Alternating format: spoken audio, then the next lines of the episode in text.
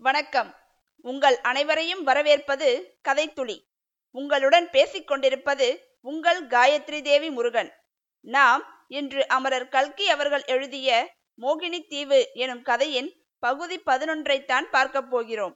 நாம் முந்தைய பகுதியில் பராக்கிரம பாண்டியர் காலமாகி விடுகிறார் என்றும் அதனால் புவன மோகினி மிகவும் வருந்துகிறாள் என்றும் இதன் காரணமாக போரில் முழுமையாக ஈடுபட முடியாமல் தோல்வியடைந்து சோழ வீரர்களிடம் அகப்படுகிறாள் என்றும் பார்த்தோம். மேலும் சுகுமாரன் தன் தந்தையிடம் புவனமோகினியை தான் காதல் செய்வதாகவும் அவளையன்றி வேறு யாரையும் தன்னால் மணக்க முடியாது என்றும் கூறுகிறான். அதை கேட்ட உத்தம சோழர் பெரும் கோபம் கொண்டு பராக்கிரம பாண்டியன் செய்த தவறுக்கு இவளைத்தான் பழிவாங்க வேண்டும். சோழ குலத்திற்கு இவள் ராஜகுமாரியாக முடியாது என்று கூறுகிறார். அதனால் சுகுமாரன் அவளை எப்படியாவது தப்பிக்க வைத்துவிட வேண்டும் என்று எண்ணி விசுவாசமுள்ள தாதி பெண்ணிடம் சோழர் குல முத்திரை மோதிரத்தை கொடுத்து இதனை உபயோகித்து அவளை எப்படியாவது தப்பித்துச் செல்லும்படி கூறு என்று அனுப்பி வைக்கிறான்.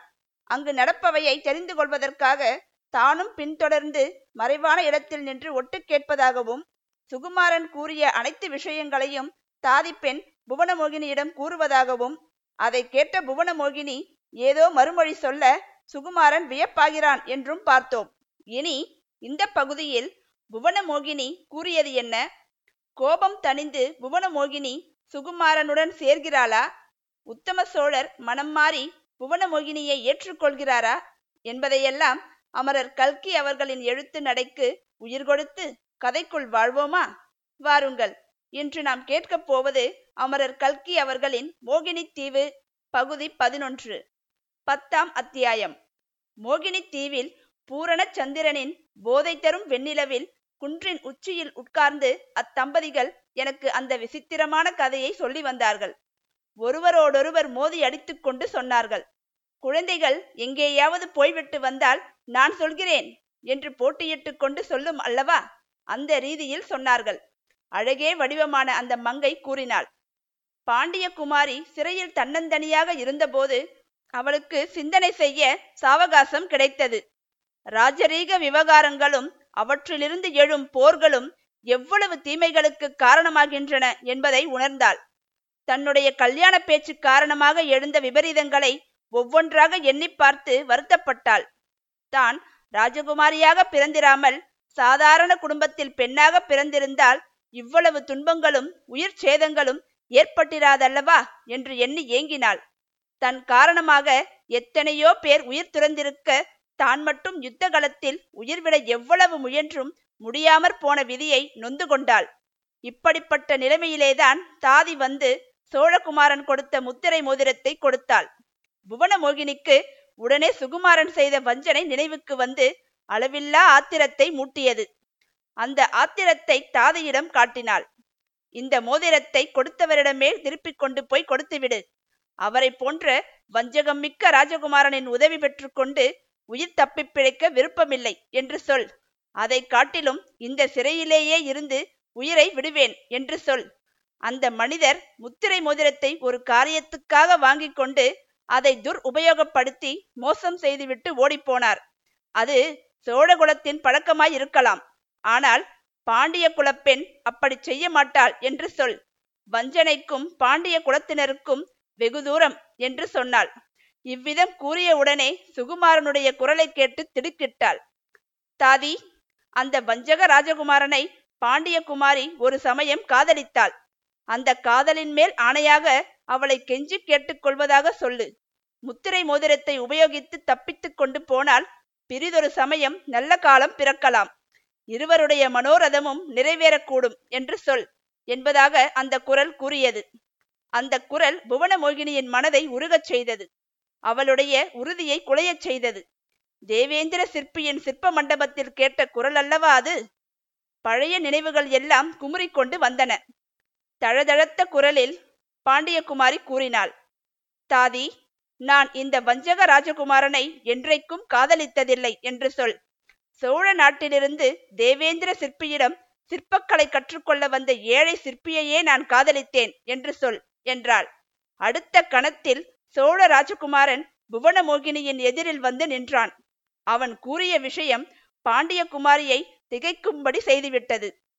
அந்த மங்கையின் நாயகன் இப்போது கூறினான் பாண்டியகுமாரி தான் சோழ ராஜகுமாரனை காதலிக்கவில்லை என்றும் இளஞ்சிற்பியையே காதலித்ததாகவும் கூறிய தட்சணமே சுகுமாரனுடைய மனத்தில் தான் செய்ய வேண்டியது என்ன என்பது உதித்துவிட்டது. அதுவரையில் புவனமோகினியை நேருக்கு நேர் பார்க்க வெட்கப்பட்டு கொண்டிருந்தவனுக்கு இப்போது அவளை பார்க்கும் தைரியமும் வந்துவிட்டது. ஆகையினால் மறைவிடத்திலிருந்து அவள் முன்னால் வந்தான். கண்மணி என்னை பார்த்து இந்த கேள்விக்கு மறுமொழி சொல். நான் ராஜகுமாரனாய் இல்லாமல் ஏழை சிற்பியாக மாறிவிட்டால் நான் உனக்கு செய்த வஞ்சனையை மன்னித்து விடுவாயா? என்னை மணந்து கொள்ளவும் சம்மதிப்பாயா? என்றான். பாண்டிய குமாரி உடனே மறுமொழி சொல்லவில்லை. மறுமொழி சொல்ல வேண்டிய அவசியமில்லை. அவள் முகமும் கண்களும் அவள் மனத்தில் இருந்ததை வெளியிட்டன. சற்று பொறுத்து அவள் நடக்காத காரியத்தை ஏன் சொல்லுகிறீர்கள்? ஏன் வீணாசை காட்டுகிறீர்கள்? போரிலே முழு தோல்வியடைந்து அடிமையாகி சிறைப்பட்டிருக்கும் ஒரு பெண்ணுக்காக யார் பரம்பரை பரம்பரையாக வந்த அரசை கைவிடுவார்கள்? சோழ ராஜ்யத்தோடு இப்போது பாண்டிய ராஜ்யமும் சேர்ந்திருக்கிறதே. விடுவதற்கு மனம் வருமா? என்றாள். என் கண்மணி உனக்காக ஏழு உலகம் ஆளும் பதவியையும் நான் தியாகம் செய்வேன். ஆனால் உனக்கு ராணியாக இருக்க வேண்டும் என்ற ஆசை இல்லையே? என்று சுகுமாரன் கேட்டான். ராணியாக வேண்டும் என்று ஆசை இருந்தால் தேவேந்திர சிற்பியின் சீடனுக்கு என் இருதயத்தை கொடுத்திருப்பேனா? என்றாள் பாண்டியகுமாரி. உடனே சுகுமாரன் தன் அறையில் சொருகியிருந்த உடைவாளை எடுத்து காட்டி இதோ இந்த கொலைக்கருவியை ராஜகுல சின்னத்தை பயங்கர யுத்தங்களின் அடையாளத்தை உன் கண் முன்னால் முறித்து எறிகிறேன் பார் என்று சொல்லி அதை தன்னுடைய பலம் முழுவதையும் பிரயோகித்து முறித்தான். உடைவால் படீரென்று முறிந்து தரையிலே விழுந்தது. பின்னர் சுகுமாரன் தன் தந்தையிடம் சென்றான்.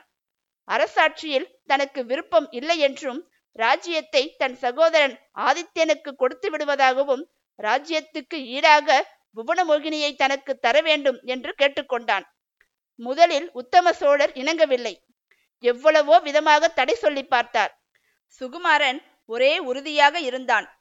அப்பா தாங்கள் நீண்ட பரம்பரையில் வந்த சோழ நாட்டு சிம்மாசனத்தில் பராக்கிரம பாண்டியர் மகள் ஏற சம்மதிக்க முடியாது என்றுதானே சொன்னீர்கள்? உங்களுடைய அந்த விருப்பத்துக்கு நான் விரோதம் செய்யவில்லை. வேறு என்ன உங்களுக்கு ஆட்சேபம்? இந்த தேசத்திலேயே நாங்கள் இருக்கவில்லை. கப்பலேறி கடல் கடந்து போய்விடுகிறோம். தங்களை பாண்டியனுடைய சிறையிலிருந்து மீட்டு வந்ததற்காக எனக்கு இந்த வரம் கொடுங்கள் என்று கெஞ்சினான். அவனுடைய மன உறுதி மாறாது என்று தெரிந்து கொண்டு உத்தம சோழர் கடைசியில் சம்மதம் கொடுத்தார். ஒரு விதத்தில் உன் முடிவும் நல்லதுதான். மகனே சோழகுலத்தில் நம் முன்னோர்கள் கப்பலேறி கடல் கடந்து போய் அயல் நாடுகளில் எல்லாம் நம்முடைய புலிக்கொடியை நாட்டினார்கள். சோழ சாம்ராஜ்யம் வெகு தூரம் பறந்திருந்தது அந்த பரம்பரையை அனுசரித்து நீயும் காரியம் செய்தால் அதை பாராட்ட வேண்டியதுதானே? மூன்று கப்பல்கள் நிறைய ஆயுதங்களையும் ஏற்றிக்கொண்டு போர் வீரர்களையும் அழைத்து கொண்டு போ. இன்னும் பிரயாணத்துக்கு வேண்டிய பொருள்களையெல்லாம் சேகரித்துக்கொள் என்றார். சுகுமாரன் அவ்விதமே பிரயாண ஆயத்தங்கள் செய்தான். போருக்குரிய ஆயுதங்களோடு கூட சிற்ப வேலைக்கு வேண்டிய கல்லுளிகள் சுத்திகள் முதலியவற்றையும் ஏராளமாக சேகரித்து கொண்டான். வீரர்களை காட்டிலும் அதிகமாகவே சிற்பக்கலை வல்லுநர்களையும் திரட்டினான். தேவேந்திர சிற்பியாரையும் மிகவும் வேண்டிக்கொண்டு தங்களுடன் புறப்படுவதற்கு இணங்கச் செய்தான். தேசத்தில் பிரஜைகள் எல்லாரும் இளவரசர் வெற்றி மாலை சூடுவதற்காக புறப்படுகிறார் என்று எண்ணினார்கள். உத்தம சோழரும் புதல்வனுக்கு மனம் உவந்து விடை கொடுத்தார். ஆனால் இறுதி வரை புவனமோகினி விஷயத்தில் மட்டும் அவர் கல் நெஞ்சராகவே இருந்தார். அந்த பெண்ணின் உதவியால் தாம் மதுரை நகர் சிறையிலிருந்து வெளிவர நேர்ந்த அவமானத்தை அவரால் மறக்கவே முடியவில்லை. இப்போது மறுபடியும் அந்நங்கை குறுக்கிட்டு கதையை பிடுங்கிக் கொண்டு கூறினாள். ஆனாலும் புவனமோகினி புறப்படும்போது உத்தம சோழரிடம் போய் நமஸ்கரித்து விடைபெற்று கொண்டாள். தன்னால் அவருக்கு நேர்ந்த கஷ்டங்களையெல்லாம் மறந்து தன்னை மன்னிக்க வேண்டும் என்று மன்றாடினாள். அந்த கிழவரும் சிறிது மனங்கணிந்துதான் விட்டார். பெண்ணே இப்படியெல்லாம் நடக்கும் என்று தெரிந்திருந்தால் நான் ஆரம்பத்திலேயே உன் கல்யாணத்துக்கு ஆட்சேபம் சொல்லியிருக்க மாட்டேன். குலத்தை பற்றி விளையாட்டாக ஏதோ நான் சொல்ல போக என்னவெல்லாமோ விபரீதங்கள் நிகழ்ந்துவிட்டன. போனது போகட்டும். எப்படியாவது என் மகனும் நீயும் ஆனந்தமாக வாழ்க்கை நடத்தினால் சரி என்றார். தங்கள் வாக்கு பழித்து விட்டது இல்லையா? நீங்களே சொல்லுங்கள் என்று சொல்லி அந்த சுந்தர வனிதை தன் நாயகன் முகத்தை ஆர்வத்துடன் பார்த்தாள். தம்பதிகள் இருவரும் ஒருவர் முகத்தை ஒருவர் பார்த்து புன்னகை புரிந்த வண்ணம் இருந்தார்கள். நேர உணர்ச்சியேயன்றி அப்படியே அவர்கள் இருந்து விடுவார்கள் என்று தோன்றிற்று. நானும் காதலர்கள் பலரை பார்த்திருக்கிறேன். கதைகளில் படித்திருக்கிறேன். ஆனால் இந்த தம்பதிகளின் காதல் மிக அபூர்வமானதாக எனக்கு தோன்றியது. அப்படி ஒருவர் முகத்தை ஒருவர் பார்த்து கொண்டே இருப்பதற்கு என்னதான் இருக்கும்? என்னதான் வசீகரம் இருந்தாலும் என்னதான் மனதில் அன்பு இருந்தாலும் இப்படி அழுக்காமல் சலிக்காமல் பார்த்து கொண்டிருப்பதென்றால் அது விந்தையான விஷயம்தான் அல்லவா? ஆனால் நான் பொறுமை இழந்துவிட்டேன் அவர்களிடம் பொறாமையும் கொண்டேன் என்றால் அது உண்மையாகவே இருக்கும். கதையின் முடிவை தெரிந்து கொள்ளும் ஆவலும் அதிகமாயிருந்தது. என்ன திடீரென்று இருவரும் மௌனம் சாதித்து விட்டீர்களே? பிற்பாடு நடந்ததை கூறுங்கள். கதையை முடியுங்கள் என்றேன். அப்புறம் என்ன? ஆயிரம் வருடமாக கரிகால் சோழன் காலத்திலிருந்து பரம்பரை பெருமையுடன் வந்திருந்த சோழ சாம்ராஜ்யத்தை துறந்து சுகுமாரன் நாகப்பட்டினம் துறைமுகத்தில் கப்பல் ஏறினான். கடலில் சிறிது தூரம் கப்பல்கள் சென்றதும் மூன்று கப்பல்களிலும் இருந்த வேல் வாள் முதலிய ஆயுதங்களை எல்லாம் எடுத்து நடுக்கடலில் போடும்படி செய்தான். கல்லுளிகளையும் சுத்திகளையும் தவிர வேறு ஆயுதமே கப்பலில் இல்லாமல் செய்துவிட்டான். பிறகு பல தேசங்களுக்கு சென்று பல இடங்களை பார்த்துவிட்டு கடைசியாக இந்த ஜனசஞ்சாரமில்லாத தீவுக்கு வந்து இறங்கினோம். எல்லாம் இந்த பெண்ணாய் பிறந்தவளின் பிடிவாதம் காரணமாகத்தான் என்று ஆடவன் சொல்லி நிறுத்தினான். கடைசியில் அவன் கூறியது எனக்கு அளவில்லாத திகைப்பை அளித்தது. இத்தனை நேரமும் சுகுமாரன் புவனமோகினியை பற்றி பேசி வந்தவன் இப்போது திடீரென்று வந்து இறங்கினோம் என்று சொல்லுகிறானே. இவன்தான் ஏதாவது தவறாக பிதற்றுகிறானோ? அல்லது என் காதிலேதான் பிசகாக விழுந்ததோ? என்று சந்தேகப்பட்டு அந்த பெண்ணின் முகத்தை பார்த்தேன். அவள் கூறினாள் நீங்களே சொல்லுங்கள் ஐயா. அந்த உளுத்துப்போன பழைய சோழ சாம்ராஜ்யத்தை கைவிட்டு வந்ததினால் இவருக்கு நஷ்டம் ரொம்ப நேர்ந்து விட்டதா? நாங்கள் இந்த தீவுக்கு வந்து ஸ்தாபித்த புதிய சாம்ராஜ்யத்தை இதோ பாருங்கள். ஒரு தடவை நன்றாக பார்த்துவிட்டு மறுமொழி சொல்லுங்கள். இவ்விதம் கூறி அந்த மோகினி தீவின் சுந்தரி தீவின் உட்புறத்தை நோக்கி தன் அழகிய கரத்தை நீட்டி விரல்களை அசைத்து சுட்டிக்காட்டினாள். அவள் சுட்டிக்காட்டிய திசையில் பார்த்தேன். மாட மாளிகைகளும் கூட கோபுரங்களும் மணி மண்டபங்களும் அழகிய விமானங்களும் விகாரங்களும் வரிசை வரிசையாக தென்பட்டன.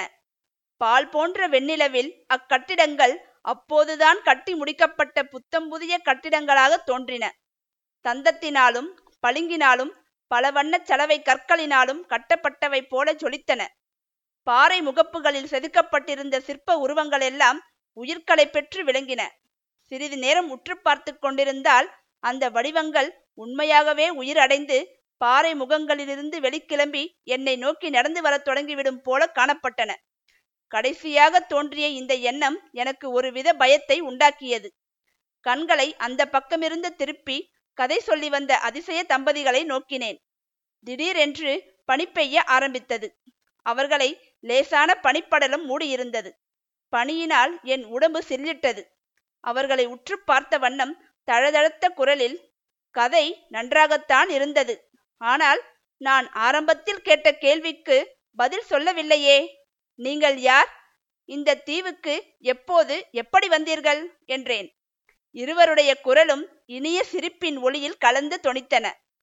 விடிய விடிய கதை கேட்டுவிட்டு சீதைக்கு ராமன் என்ன உறவு என்று கேட்பது போல் இருக்கிறதே என்றான் அந்த சுந்தர புருஷன். தமிழ் மொழியில் மற்ற பாஷைகளுக்கு இல்லாத ஒரு விசேஷம் உண்டு என்று அறிஞர்கள் சொல்லி நான் கேள்விப்பட்டிருந்தேன். அதாவது ஆயிரக்கணக்கான வருடங்களாக தமிழ் மொழி ஏறக்குறைய ஒரே விதமாக பேசப்பட்டு வந்திருக்கிறது என்பதுதான். இது எனக்கு நினைவு வந்தது. இன்றைக்கும் தமிழ்நாட்டில் வழங்கும் பழமொழியை சொல்லி என்னை பரிகசித்தது சோழ இளவரசன் சுகுமாரன் தான் என்பதை ஊகித்து தெரிந்து கொண்டேன். அதை வெளியிட்டு கூறினேன். தாங்கள்தான் சுகுமார சோழர் என்று தோன்றுகிறது உண்மைதானே? அப்படியானால் இந்த பெண்மணி என்று சொல்லி உயிர் பெற்ற அழகிய சிற்ப வடிவம் போல தோன்றிய அந்த மங்கையின் முகத்தை நோக்கினேன். அவள் மூன்று உலகங்களும் பெறக்கூடிய ஒரு புன்னகை புரிந்தாள். அந்த புன்னகையுடனே என்னை பார்த்து ஏன் ஐயா? என்னை பார்த்தால் பாண்டிய ராஜகுமாரியாக தோன்றவில்லையா? என்றாள். நான் உடனே விரைந்து அம்மணி தங்களை பார்த்தால் பாண்டிய ராஜகுமாரியாக தோன்றவில்லைதான். மூன்று உலகங்களையும் ஒரே குடையின் கீழ் ஆளக்கூடிய சக்கரவர்த்தியின் திருக்குமாரியாகவே தோன்றுகிறீர்களே என்றேன். அப்போது அந்த சுந்தரி நாயகனை பார்த்து கேட்டீர்களா? முன்னைக்கு இப்போது தமிழ்நாட்டு ஆடவர்கள் புகழ்ச்சி கூறுவதில் அதிக முன்னேற்றம் அடைந்திருப்பதாக தோன்றவில்லை. தாங்கள் அந்த நாளில் என்னை பார்த்து ஈரேழு பதினாறு புவனங்களுக்கும் சக்கரவர்த்தினியாய் இருக்க வேண்டியவளை இந்த சின்னஞ்சிறு தீவின் அரசியாக்கி விட்டேனே என்று சொன்னது ஞாபகம் இருக்கிறதா என்றாள். அதை கேட்ட சுகுமார சோழர் சிரித்தார். அதுவரையில் மலைப்பாறையிலே உட்கார்ந்திருந்த அந்த தம்பதிகள் அப்பொழுது எழுந்தார்கள். ஒருவர் தோள்களை ஒருவர் தழுவிய வண்ணமாக இருவரும் நின்றார்கள். அப்போது ஓர் அதிசயமான விஷயத்தை நான் கவனித்தேன். மேற்கு திசையில் சந்திரன் வெகு தூரம் கீழே இறங்கியிருந்தான். அஸ்தமன சந்திரனின் நில ஒளியில் குன்றுகளின் சிகரங்களும் மொட்டைப் பாறைகளும் கரிய நிழல் திரைகளை கிழக்கு நோக்கி வீசியிருந்தன. சிற்ப வடிவங்களின் நிழல்கள் பிரம்மாண்ட ராட்சத வடிவங்களாக காட்சி தந்தன. நெடிதுயர்ந்த மரங்களின் நிழல்கள் பன்மடங்கு நீண்டு கடலோரம் வரையில் சென்றிருந்தன. என்னுடைய நிழல் கூட அந்த வெள்ளிய பாறையில் இருள் வடிவாக காணப்பட்டது. ஆனால் ஆனால் அந்த அதிசய காதலர்கள் என் முன்னாலே கண்ணெதிரே நின்றார்களாயினும் அவர்களுடைய நிழல்கள் பாறையில் விழுந்திருக்க காணவில்லை. இதை கவனித்ததனால் ஏற்பட்ட பிரமிப்புடன் அந்த தம்பதிகளை மீண்டும் ஒரு முறை பார்த்தேன். விந்தை விந்தை அவர்களையும் காணவில்லை. அந்த அழகிய தம்பதிகள் இருந்த இடம் வெறுமையாய் சூனியமாய் வெறிச்சென்று இருந்தது.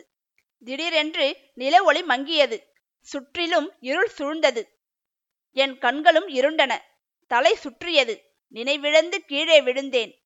மறுநாள் உதய சூரியனின் கிரணங்கள் என் முகத்தில் பட்டு என்னை துயில் எழுப்பின. திடுக்கிட்டு விழித்தெழுந்தேன். நாலாபுறமும் பார்த்தேன். முதல் நாளிரவு அனுபவங்களெல்லாம் நினைவு வந்தன. அவையெல்லாம் கனவில் கண்டவையா? உண்மையில் நிகழ்ந்தவையா? என்று விளங்கவில்லை. அந்த பிரச்சனையை பற்றி யோசிக்கவும் நேரமில்லை. ஏனெனில் நீலக்கடல் ஓடையில் நடுவே நின்ற கப்பல் அதன் பயங்கரமான ஊதுகுழாய் சப்தத்தை கிளப்பிக் கொண்டிருந்தது. படகு ஒன்று இந்த கரையோரமாக வந்து நின்று கொண்டிருந்தது. அந்த படகு மறுபடியும் என்னை ஏற்றிக்கொள்ளாமல் போய்விடப் போகிறதே என்ற பயத்தினால் ஒரு பெரும் ஊளை சப்தத்தை கிளப்பிக் கொண்டு நான் அந்த படகை நோக்கி விரைந்தோடினேன். நல்ல வேளையாக படகை பிடித்து கப்பலையும் பிடித்து ஏறி இந்தியா தேசம் வந்து சேர்ந்தேன். பின்னுரை சினிமாவை முழுதும் பார்க்க முடியாமல் என்னை அழைத்து கொண்டு வந்த நண்பர் இவ்விதம் கதையை முடித்தார். அந்த விசித்திரமான கதையை குறித்து கடல் அலைகள் முணுமுணுப்பு பாஷையில் விமர்சனம் செய்தன. கடற்கரையில் மனித சஞ்சாரமே கிடையாது. கடற்கரை சாலையில் நாங்கள் வந்த வண்டி மட்டும்தான் நின்றது. இன்னமும் எழுந்திருக்க மாட்டீர் போலிருக்கிறதே. கதை முடிந்துவிட்டது. போகலாம் என்றார் நண்பர். உங்களுடைய மோகினி தீவை எனக்கும் பார்க்க வேண்டும் என்று ஆசையாயிருக்கிறது. ஒரு தடவை என்னையும் அழைத்து கொண்டு போகிறீர்களா? என்று கேட்டேன். பேஷாக அழைத்து கொண்டு போகிறேன். ஆனால் என்னுடைய கதையை நீர் நம்புகிறீரா? ஆடவர்களில் அநேகம் பேர் நம்பவில்லை என்றார். நம்பாதவர்கள் கிடைக்கிறார்கள். அவர்கள் கொடுத்து வைத்தது அவ்வளவுதான். நான் நிச்சயமாய் நம்புகிறேன் என்றேன். சிறிது யோசித்துப் பார்த்தால் அந்த நண்பருடைய கதையில் அவநம்பிக்கை கொள்ள காரணம் இல்லைதானே? வெளியில் நடைபெறும் நிகழ்ச்சிகள் மட்டுமே உண்மையானவை என்று நாம் எதற்காக கருத வேண்டும்? கவிஞர் ஒருவனுடைய கற்பனை உள்ளத்தில் நிகழும் அற்புத சம்பவங்களை உண்மையல்லவென்று ஏன் கொள்ள வேண்டும்? நான் முன்பு கூறியது போலவே அமரர் கல்கி அவர்கள் தன் கற்பனைகளுக்கு மிக அழகாகவே உயிர் கொடுத்திருக்கிறார். அதனால்தான் இது கற்பனை கதையாக இருப்பினும் சுகுமாரனும் புவனமோகினியும் இன்றும் நம் மனதில் உயிர் பெற்று விளங்குகிறார்கள். இது மட்டுமல்ல கல்கி அவர்களின் மற்ற படைப்புகளான பொன்னியின் செல்வன் சிவகாமியின் சபதம் அலையோசை கல்வனின் காதலி போன்ற கதைகளில் உள்ள மாந்தர்களும் கதாபாத்திரங்களும் காலம் கடந்தும் நம் மனத்தில் வாழ்ந்து கொண்டுதான் இருக்கின்றனர். உங்கள் அனைவருக்கும் இது ஒரு புது அனுபவமாகவே இருந்திருக்கும். ஏனென்றால் நாம் இந்த கதையை ஒரு தொகுப்பாக பார்க்காமல் அமரர் கல்கி அவர்களின் எழுத்து நடைக்கு உயிர் கொடுத்து அந்த கதைக்குள்ளாகவே வாழ்ந்திருக்கிறோம். இந்த கதை உங்கள் அனைவருக்கும் பிடித்திருக்கும் என்று நான் நம்புகிறேன். இந்த அனுபவம் உங்களுக்கு எப்படி இருந்தது என்பதை மறவாமல் கூறுங்கள். உங்களது ஆதரவையும் தாருங்கள். மீண்டும் இது போலவே வேறொரு கதையில் நாம் கூடிய விரைவில் சந்திக்கலாம். அதுவரை உங்களிடமிருந்து விடைபெறுவது உங்கள் காயத்ரி தேவி முருகன்.